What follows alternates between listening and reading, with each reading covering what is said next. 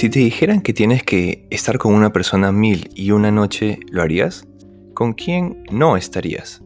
Tendrías que elegir bien, ¿no crees? ¿Te has dado cuenta también que el coronavirus sigue azotando varios países? ¿Estás en alguno de ellos? En los siguientes minutos hablaré en francés, solo un poco. Bueno, comencemos.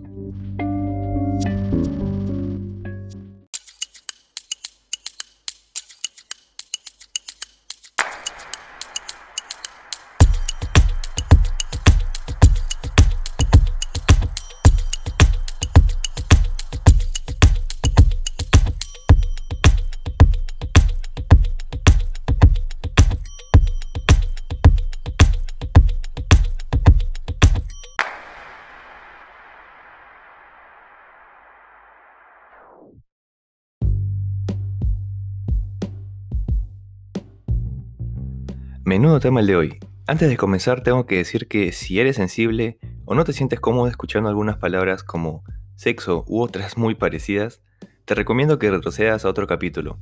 Puedes ver el episodio donde hablo sobre Chewbacca, el Maleus Maleficarum, Bob Marley o sobre el restaurante caníbal. Aún estás a tiempo. Si no es así, pues qué bien porque ya voy a comenzar. Dicho esto, ahora sí empecemos. Hoy veremos un tema del que conocemos mucho y a la vez no, pero vamos a ver qué es, cómo funciona y cómo ha pasado por el tiempo la prostitución.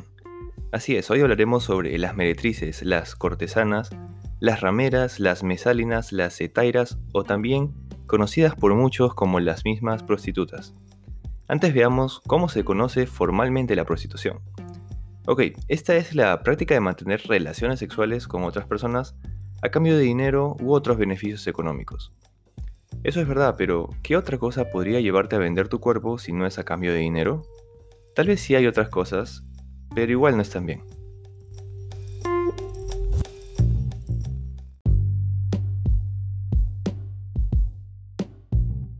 Hablemos un poco del pasado, exactamente sobre qué pensaban sobre la prostitución en la antigua Roma. Así es, desde tiempos muy antiguos existe esta práctica. La prostitución en ese tiempo era símbolo de vergüenza, era muchas veces invocada como recurso literario, una metáfora para lo corrompido.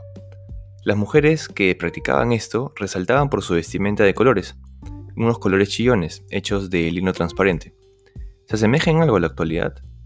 Para muchos escritores romanos, la prostitución representaba la más degradante forma imaginable de existencia para una mujer.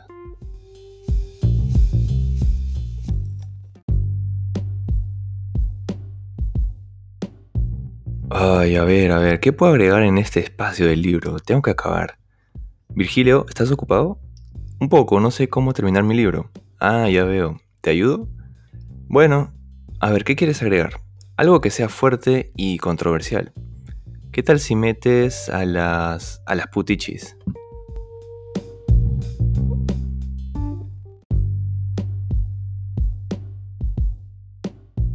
Suena muy mal como las consideraban en este tiempo aunque en verdad aún hay personas que tienen este mismo pensamiento romano.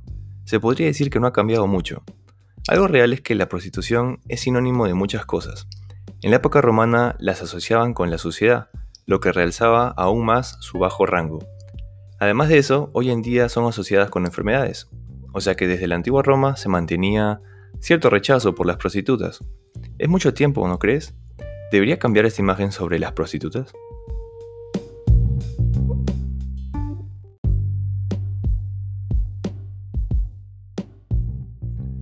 Hablemos ahora sobre una cultura que estoy seguro conoces o al menos has escuchado. Vayamos con una cultura pre-inca, la cultura moche. Esta es una cultura antigua de Perú. Estas personas hicieron grandes obras de ingeniería hidráulica, pero esta vez vamos a hablar sobre su arte erótico. Entonces, ¿qué hicieron los moche? Bueno, ellos se esforzaron por hacer cientos de vasijas o cerámicos donde muestran sin pudor cuerpos entrelazados, aferrándose el uno al otro exponiendo su intimidad y entregándose bajo la media luz de las vitrinas. En otras palabras, los moches hacían esculturas de ellos teniendo sexo. Pero frente a toda esta forma de mostrar su sexualidad, lo primero que uno supondría es que los antiguos habitantes de la región querían exhibir su envidiable intensidad de hacer sus respectivas cositas. Y como dije, las cerámicas muestran un frenesí de poses sexuales, pero en verdad lo hacían porque el sexo para ellos se relacionaba con la fecundidad de la tierra. Seguro por eso los moche modelaron los genitales de sus esculturas muy bien, pero no pusieron mucho, mucho empeño en reflejar gestos de los personajes. Bueno, cosa de ellos, ¿no? Seguro que igual se divirtieron mucho haciendo todos estos cerámicos. Creo que con la recopilación de todos estos podrían ganarle a los del Kama Sutra. No sé, ¿tú qué dices?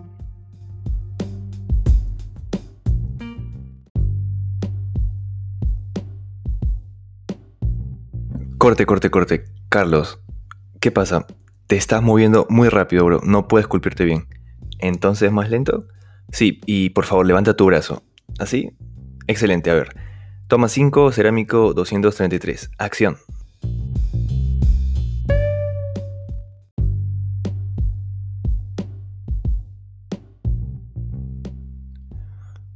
Bueno, ahora rápidamente les contaré mi experiencia con los moche. En uno de los viajes con mi familia por los lugares más recónditos del Perú, fuimos a un lugar al norte. Supongo que estábamos cerca a Trujillo, no recuerdo bien porque fue hace mucho tiempo. Podría decir que fue hace 10 años más o menos. Estábamos en una tienda de souvenirs, cuando de pronto me acerqué a un puesto de pequeños adornos. En ese momento llamaron mi atención unos llaveros. No les encontraba forma, eran muy raros. No sabía qué eran. Luego de verlos por mucho tiempo, por fin logré descifrar qué eran exactamente. Sabía que eran dos personas muy unidas, pero además esas dos personas estaban haciendo cosas muy moche en el llavero. Así es, estaba viendo llaveros con las posiciones sexuales que esculpían los moches en sus cerámicos. Malditos moches corrompiendo niños. Recuerdo que unos turistas extranjeros, cuando vieron los llaveros, se rieron y empezaron a comprar todos los que podían.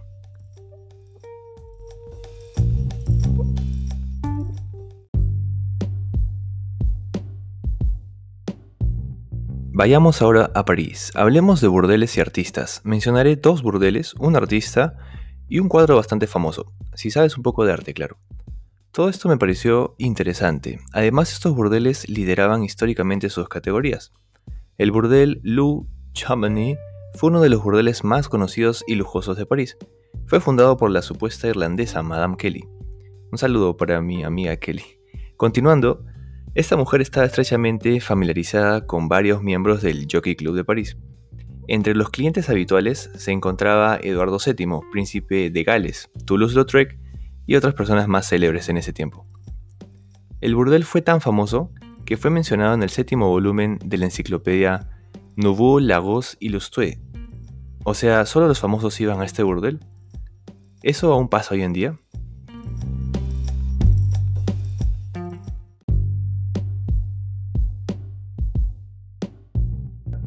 Ahora toca mencionar al artista.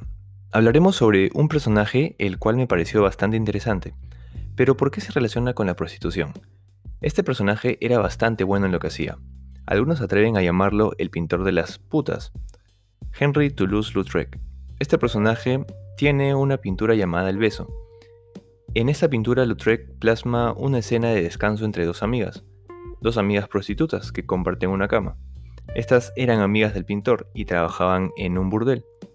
Estas composiciones de temática lésbica se dan en la pintura de Lautrec. Además, esta temática era frecuente en esta época.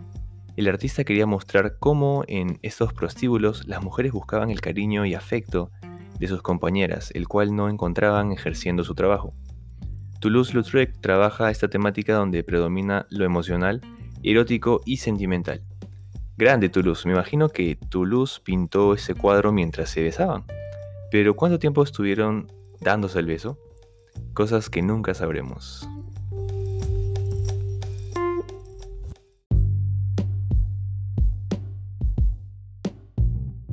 Hablemos del segundo burdel. De hecho es algo más crudo. Existieron unos lugares en Francia llamados mataderos. Estos eran los burdeles comunes para la clase media y la clase obrera. Los clientes tomaban un ticket con su número y se ponían en fila esperando su turno. Las prostitutas llegaban a servir de 60 a 100 clientes al día. Creo que es demasiado, es un exceso. Las chicas eran a menudo maltratadas por los clientes o por la brigada de represión del prosenetismo, cuyo trabajo era encontrar prostitutas y burdeles sin licencia. Entre estos lugares destaca el Furcy, un matadero famoso en París. Se localizaba en el distrito de Saint-Paul, en el cuarto distrito de París, Un novelista llamado Albert escribió en su libro Le Petit Simonin el Fursi reclamaba 5 francos por sesión, 5 francos por señora y habitación. Algunas señoras estaban como cualquier cosa menos paradas y aún así capaces de soportar 70 sesiones. Dice Albert. Suena muy mal, ¿verdad?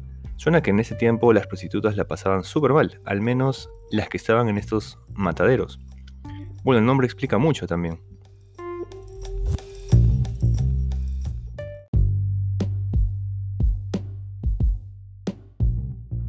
Por último, el cuadro que prometí viene a continuación, a cargo de Pablo Picasso. Me gusta conocer cada vez más a Picasso en diferentes temas. ¿No crees que está mal decir que solo fue un pintor y no saber mucho de lo que hizo? Bueno, dejemos esos temas filosóficos de lado. Este cuadro se llama Las señoritas de Avignon. Es considerado el despertar del movimiento cubista. No sé si lo mencioné anteriormente, pero el cubismo es un estilo artístico creado por el mismo Picasso. O sea, fue tan capo que creó su propio estilo, para muchos, este estilo no es un mismo más, sino el inicio de la ruptura definitiva con la pintura tradicional. Bueno, Pablito representa cinco mujeres desnudas. Un grupo está conformado por tres mujeres, apenas vestidas. Y en el otro grupo se ven dos mujeres, una de pie y la otra sentada. Sus rostros humanos han sido desfigurados. Sus rostros resaltan porque parecen máscaras africanas. Una de las mujeres está sentada y muestra sus piernas abiertas. Pero Picasso no detalló esa parte. ¿Por qué crees que no lo detalló? ¿No logró ver el trabajo de los Moche? ¿O porque se salía del movimiento cubista? Por segunda vez en un capítulo, cosas que nunca sabremos.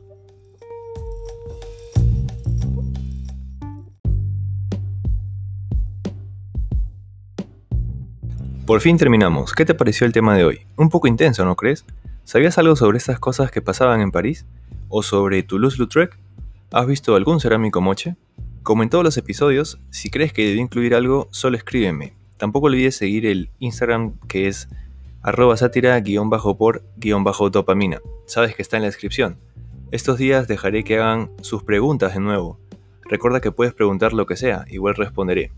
También estaré dejando preguntas sobre el siguiente episodio, eso lo haré el martes.